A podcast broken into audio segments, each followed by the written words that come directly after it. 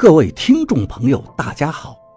您现在收听的是长篇悬疑小说《夷陵轶事》，作者蛇从阁，演播老刘。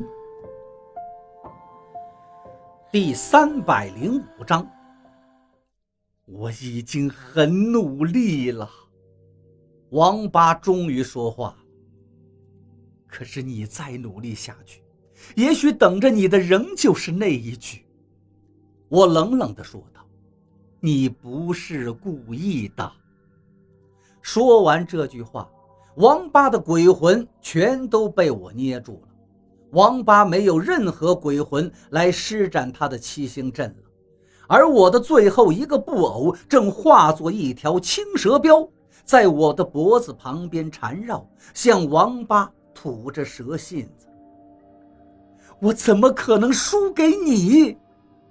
王八还是没有从失败中醒悟。你牵挂太多，我说道，这不是好事。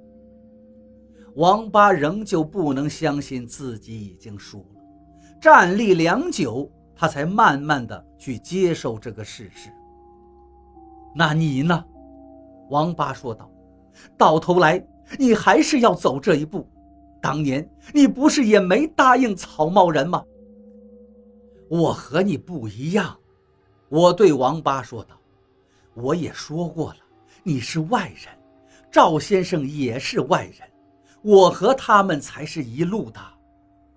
我指着金仲说道：“你他妈的什么都不懂！”王八激动地说道。却非要趟这趟浑水。在我看来，大家都一样，老严和张光弼没什么区别。那你还要当过阴人对付张光弼？王八不甘心地说道：“你非要和我抢，你哪里知道他们的背景和渊源呀？”我不管什么过节和陈年旧事，我说道：“我只知道。”赵先生是张光弼弄死的，董玲弄成这样也跟他脱不了干系。我没你那么多远大的抱负，我只想做这点事情，而且我做比你更合适。王八苦笑了一下，现在你赢了，什么都是你说了算。其实我也想通了一件事情，我对王八慢慢的说道。我们都该认命了。我这个人一无是处，在社会上什么都干不好。这么多年，你都看到了。我不想老是浑浑噩噩的过一辈子。你什么时候变得会想这些问题了？王八诧异的说道：“你脑袋开窍了？”我把身上的黑暗传掏出来扔给王八。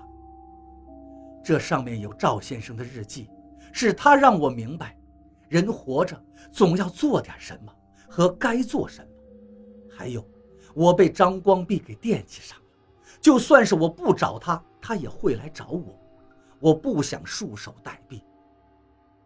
王八拿起书，叹了口气：“我真是小看你了。我们这两年很少在一起。”我说道：“两年呢？”可以发生很多事情了。场地上的众人看到我跟王八已经决出了胜负，而过阴人竟然是我，不是王八，一个个都面面相觑，连个跟我打招呼的人都没有。和王八一起来的几位道长也都意兴阑珊，懒懒的准备下山了。熊浩走到我身边，对我说道。徐师傅，你真是不负众望啊！我轻蔑地对熊浩说道：“你也不用这么抬举我，我哪里是什么不负众望啊？”熊浩两手一摊，带着众人向场外走去。等等，我对熊浩喊道：“再见面，就不是七眼拳了。”熊浩意味深长地看看我，嘴角撇了撇。然后拱了拱手，继续走去了。现在，王八看着我说道：“你是不是要去见守门人了？”是的，我答道。其实我已经见过他了，你要不要跟我一起去见他？算了，还有什么见头？王八说道。你打算怎么办？我说道。以后，先回北京吧。老严现在处境不太好。王八说道。张光弼肯定要找他，我得快点走了。嗯，我对王八说道。今天这事情，你恨我吗？恨你又能怎么样？王八说道。你现在的帮手比我多，我可斗不过你。而且张光弼和熊浩还看着我们内讧呢。王八说完，转身准备跟着他带来的一众道人回去。可是我们发现，场地的边缘站满了人，都挤在一起，好像发生了什么事情。我跟王八也走过去看个究竟。走近一看，原来是所有人都走不过场地边缘的一道水渠。几个年轻点的道人开始咒骂，说七眼泉真是邪性，好端端的被人下了定身咒一样。我隐隐觉得不妙了，但一时又想不出为什么。我走到水渠边一看，心里算杀知道这个水渠是肯定跳不过去的，因为我根本就算不出水渠那边的方位。我们看到水渠那边的东西是幻觉，到底发生了什么事情？我猛然想到，是什么东西能够布下这么强大的结界？让任何人都出不去。我回头往平坝的中间看去，宇文发沉正坐在一个水渠的石头上一动不动。杀戮道家门人无数的上古大阵——洪水阵。我连忙拉过王八，指着远处的宇文发沉，正要说话，王八却抢先说道：“看来……”他就是老严的最后一步棋子了。和王八一起来的龙门派的道人也顺着王八的手指看向了宇文发沉，然后又环顾四周，对王八说道：“洪水阵开了。”不用他说，大家也都注意到了，平坝上纵横交错的水渠，水流已经开始翻滚，每个石闸都已经开启。不用说，宇文发沉就是趁着刚才的时间，偷偷的把阵法激活了。众人开始慌乱，纷纷向宇文发沉跑去。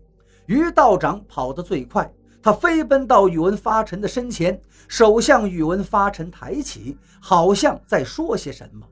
可是瞬间，于道长站立的地方地下就开了一道口子，于道长直落下去。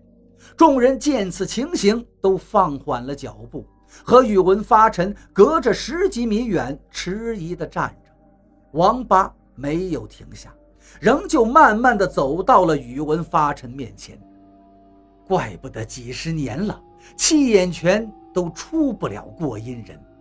王八说道：“都是老严吩咐你的。”宇文发沉说道：“他和我。”都不能肯定过阴人会不会跟张光弼走到一起。我师父也是这个原因。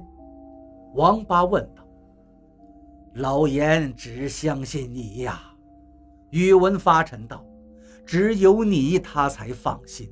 你比你师父更坚定，所以选了旁人，你就不能放过。”我也走上前来插嘴道。老严跟我谁都不能相信，宇文发沉说道：“今年不一样，张光弼出来了，他的手段你们见识不到，我们赌不起呀。”